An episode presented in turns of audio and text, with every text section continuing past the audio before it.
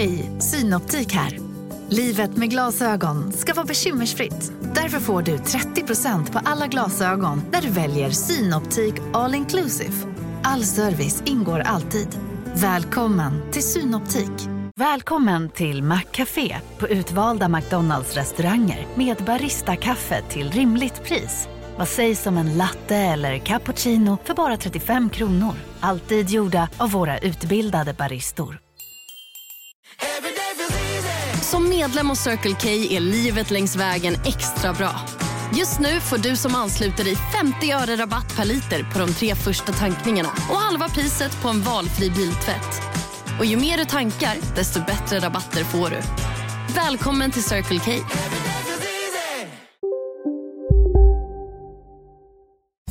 Går det att frysa ner vin som inte dricks upp? Hur mycket ska man egentligen fylla upp i glaset? Och vad förväntas man säga när man provsmakar ett vin på restaurang? Välkommen ska du vara till Vinguiden pratar om. Podden där jag, Pontus Skagersten, ställer vanliga och ovanliga frågor om vin. I dagens avsnitt så pratar vi om servering och till min hjälp så har jag vinkännaren, krögaren och livsnjutaren Carl Jan Granqvist.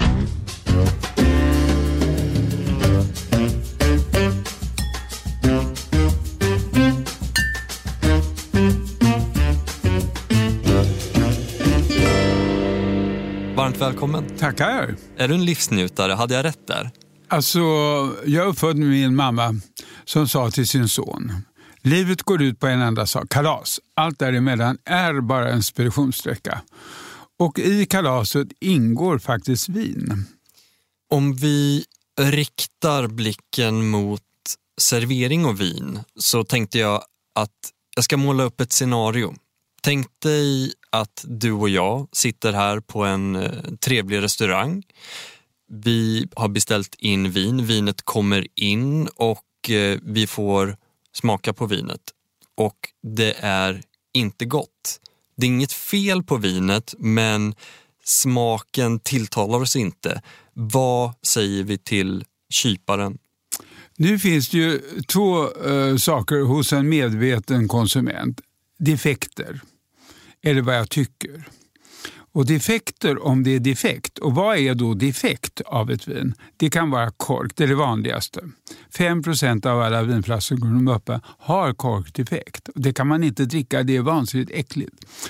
Det andra är att det kanske har blivit för syrligt så att det har tappat och då blir det någonting vi kallar för maderiserat.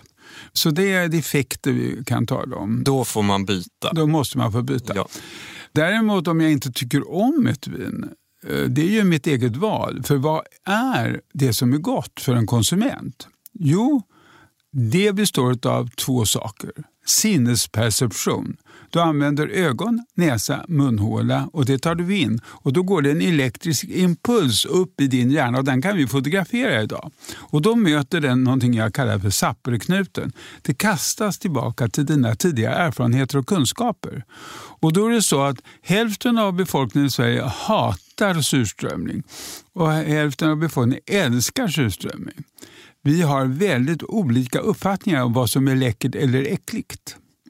Och det kan jag ju som kypare inte rå för, att vi har olika präglingar. Men varför är det då upp till oss att provsmaka det? Alltså, jag tänker på en restaurang, vi får inte provsmaka maten till exempel, utan den beställer vi och så kommer den in och kan inte då personalen själva se om vinet är defekt så att säga? Om det är nu där man tittar efter och erbjuds prova. Jag är ju runt hela Sverige oavbrutet och håller vinprovningar på restauranger. Och Det är först den senare tiden vi har haft utbildad personal som kan någonting om viner. Så de flesta vet inte ens vad ett korkat vin är.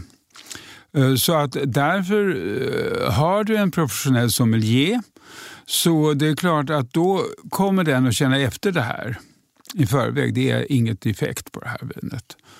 Eh, men sen är det en artighet att man låter vin, den som är konsument också dofta på det och titta på det och känna på det. Och då är det ju så att det är väldigt sällan, jag har ändå varit krögare i 50 år, alltså jag har serverat vin hela mitt liv, och det är väldigt sällan en konsument kan någonting om det där, så de nickar. och ser förtjusta ut. Så det är mer en artighets eh, ceremoniell kan man säga kring vinet. Men har du icke kunnig personal så är det upp till konsumenten att ha bättre kunskap än de som jobbar med Jätteintressant. Och jag tänker, det vi häller vinet i, alltså glasen. Det finns olika storlekar på vinglas. Om vi tar rödvinsglas och vitvinsglas till exempel. Varför är det så? Och vad tillför det vinet? Anledningen varför man bygger ett glas med en kupa, en skälk och en fot är ju att du ska hålla i foten. Och Då kan du snurra bättre i glaset så du får upp en bouquet i näsan. Du kan också hålla i själva skaftet på glaset. Mest vulgärt är naturligtvis att fånga vinet i kupan, för då värmer du vinet med dina fingrar. Och därför uppbyggs det någon typ av how to behave med ett glas vin så att säga. Prins Carl Philip har gjort ett mycket roligt glas där det ligger en kula inne i själva kupan, en sfärisk kula. Uh, Tillför den något eller är ja, det bara design? Jag var ju tvungen att sätta upp en liten panel med mycket kunniga vinkännare. Tillförde Sverige någonting och det tyckte vi faktiskt den gjorde. Vi har ju blint provat dem där då, så vi visste ingenting om det där. Men det blir väldigt mycket nördighet kring vinglas kan ja. man säga. Men som jag då till exempel som endast har en uppsättning av rödvinsglas hemma och dricker både rött och vitt och mousserande ur dem. Gör jag fel då? Nej. Du har förmodligen ett transparent glas och det har både skälk och fot. Absolut. Och sen så har du en stor kupa så kan du få ner din, eh, inte så stora näsa i det där, snabeln så att säga, och dra in lite bouquet. Nej, alltså man väljer väl själv och det är väl det som är viktigt tycker jag att inte vara kollektiv. Vi har ju, åtminstone jag som är född 46, vi är ju en produkt av det kollektiva Sverige. Det fanns ju bara ett Sverige där 50 procent röstade på samma parti under 40 år. Vi blir väldigt kollektiva. Medan våra barn och barnbarn har blivit väldigt individuella och eh, gillar absolut inget som är kollektivt. Och det är väl inte fel att vi tycker olika under olika epoker.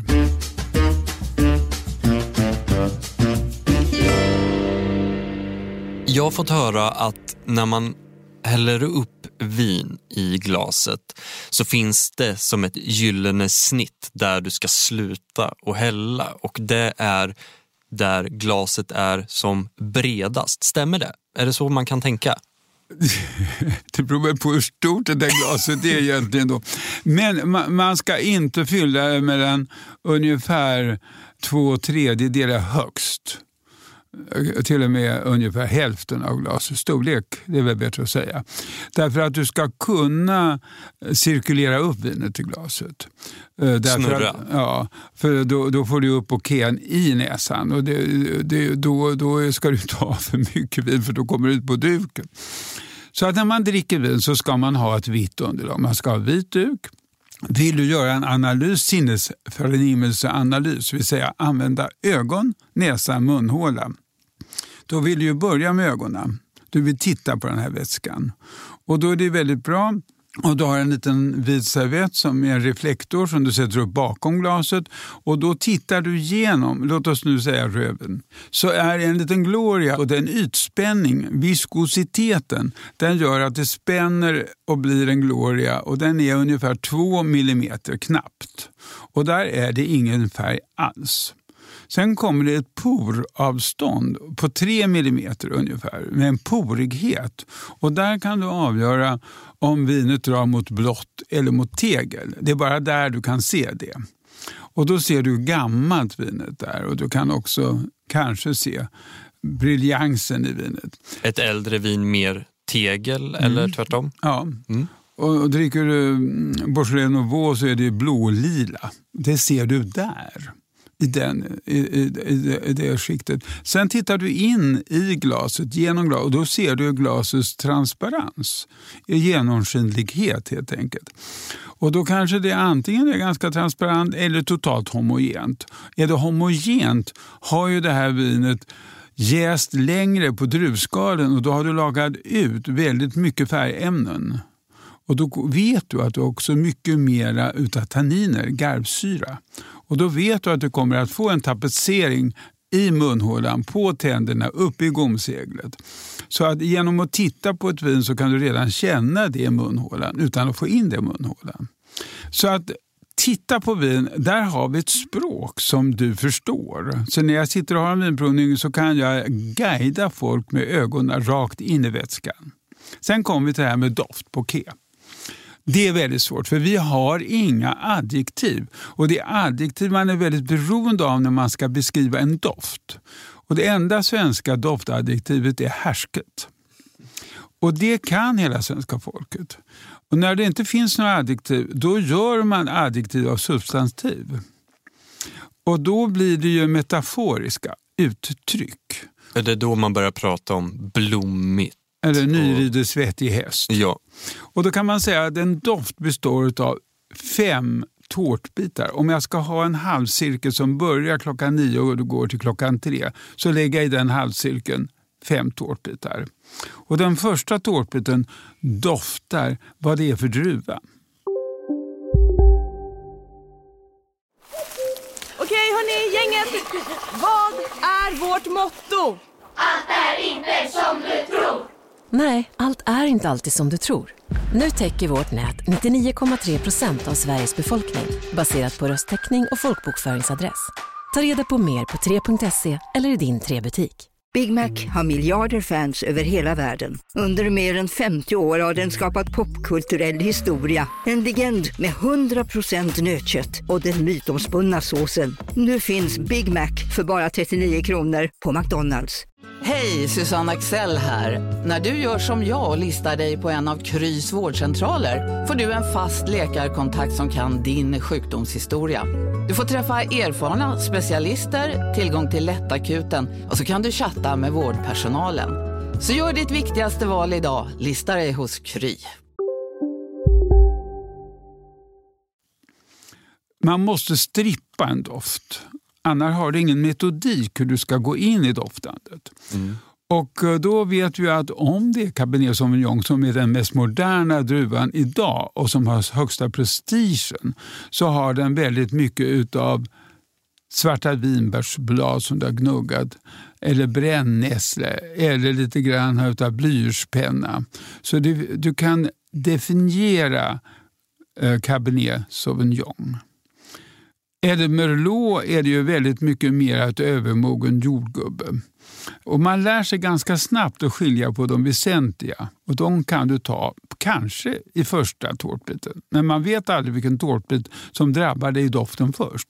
Nummer två, det är var har det här vuxit någonstans? Ofta doftar vin väldigt mycket av sitt klimat. Om det är den här cabernet-karaktären men du känner en gottispåse, lite Dixie Cola, då har det vuxit där solen är så het att det bränner sockret inne i druvan och då får du den här godiskänslan i näsan. Då vet du att det i alla fall inte är Bordeaux. Tre, tårtbit tre, det är ju dofter som kommer av den mineral som druvan har vuxit i.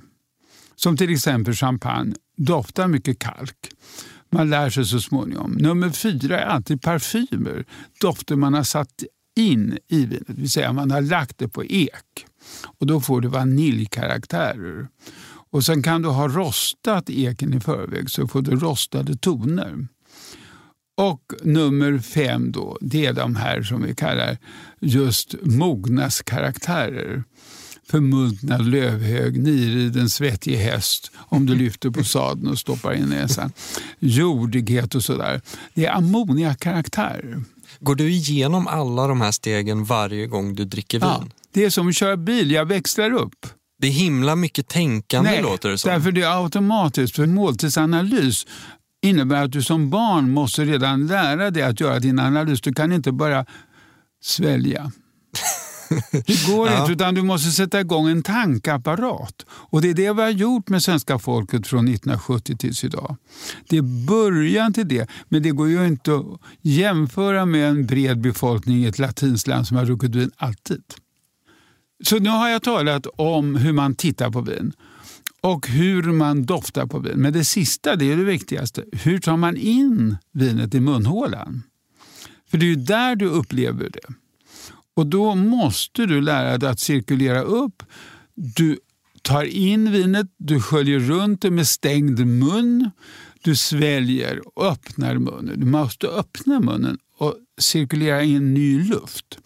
Och Det första du gör är att du tar läppen och smeker den mot tänderna för att känna garvsyrorna. Samtidigt tar du tungan och känner upp i gomseglet och känner hur det är tapetserat med garvsyra. Sen känner du på tungspetsen, det är sötman. Och sen känner du omedelbart hur vinet har tagit tag i tungroten angriper den så saliven växer. Det är fruktsyrorna, bärsyrorna. Och så inhalerar du som en katt och då känner du mineralraser på tungan. Ja. Och sen stannar du upp, drar upp tungroten och gnuggar lite i gomseglet för att känna piruetterna. Det är ju det i engelsk eh, litteratur man alltid skriver längden, bittermandekaraktären. Och är du inte med mentalt här, då är, kan du, det är som att strunta i en Wagneropera och inte förstå dess ursprung. Man måste ha det intresset.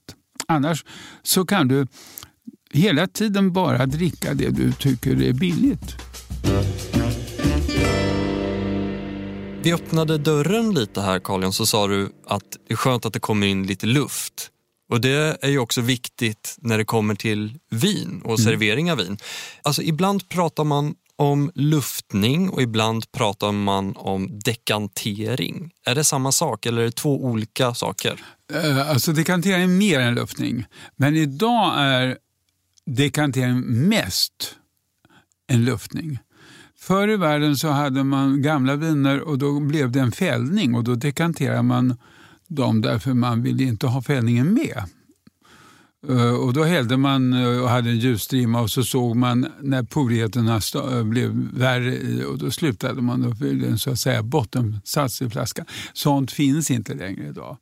Så nu, nu dekanterar vi därför att de behöver luftas för de är för unga. Och därför sörplar man när man dricker vin. Därför man gör en sista oxidation av vinet i munhålan genom att sörpla. Hur dekanterar jag ett vin hemma då? Hur går jag tillväga? Ja, det, det, desto längre stråle du har, ju mer luftar du vinet. Eller du kan ju också hälla den två gånger fram och tillbaka. Men eh, det beror ju på vad är det för sofistikerat gäng som ska dricka det där. Uh, Ska alla viner luftas eller bör man få in syret i alla viner? Ska man ha för vana att göra på det här sättet? Ja, för det första är det ju roligt att ha en vacker karaff. Så det är estetiskt tycker jag att ha en vacker karaff.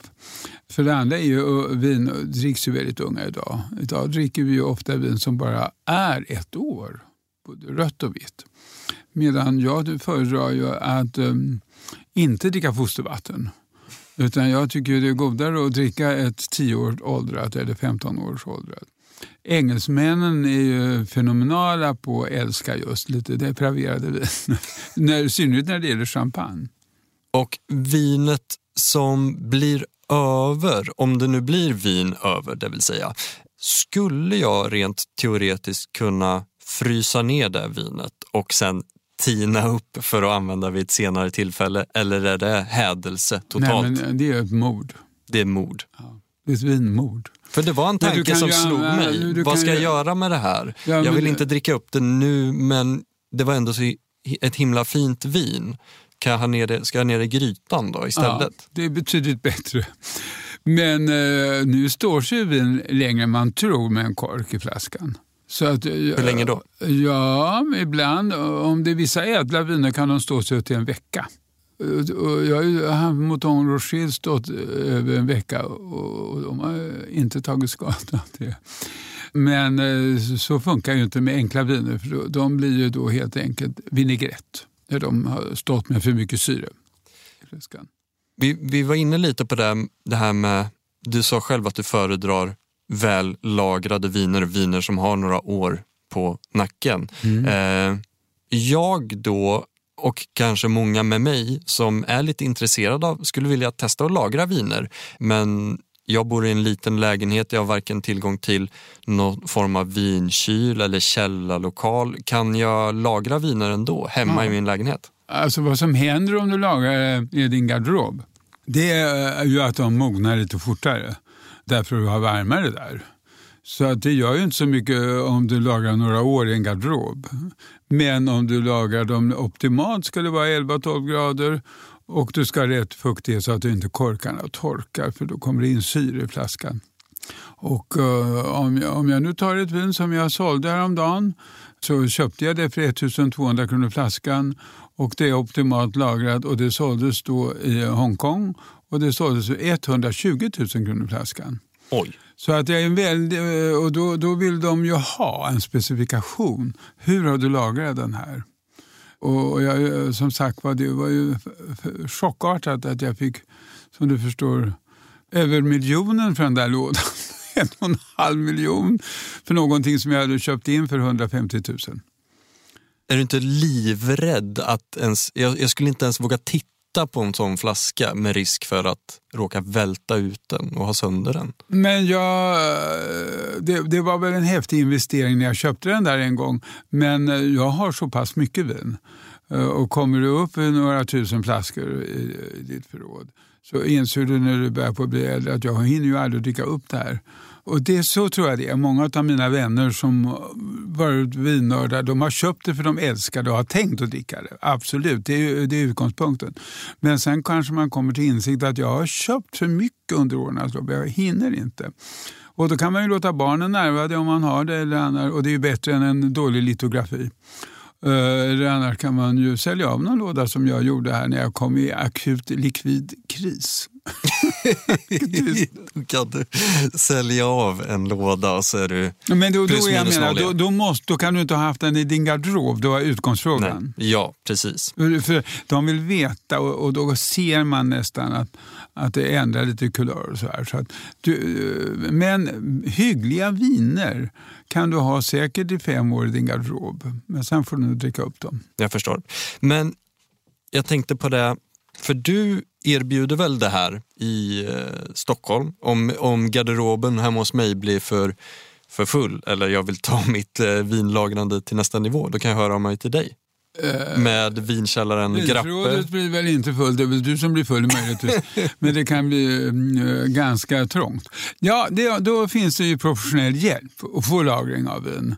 Och vad man vill i den professionella det är att ha rätt temperatur, rätt fuktighet, vibrationsfritt. Men en väldigt viktig faktor det är ju att du får in ditt lager i ett datasystem så att du vet vad du har. För om du kommer upp över 100 flaskor så har du omöjligt att komma ihåg det. Och sen kanske vi kopplar det till Livindex, alltså ungefär som man gör med aktier. Se utvecklingen så du vet vad är det värt, ska jag försäkra det och vilket försäkringsvärde gäller. Därför vin är attraktivt som stöldobjekt. Och då om du kommer upp, i, det, man kommer lätt upp i någon miljö i sitt vinförråd. Och eh, då vill man ha reda på det och det vill säkert försäkringsbolaget. De vill ha en eh, noggrannhet vad, vad du är du försäkrar. Carl Jan Granqvist, stort tack för att du kom hit idag. Tack själv, vad kul att möta dig. Tack. Música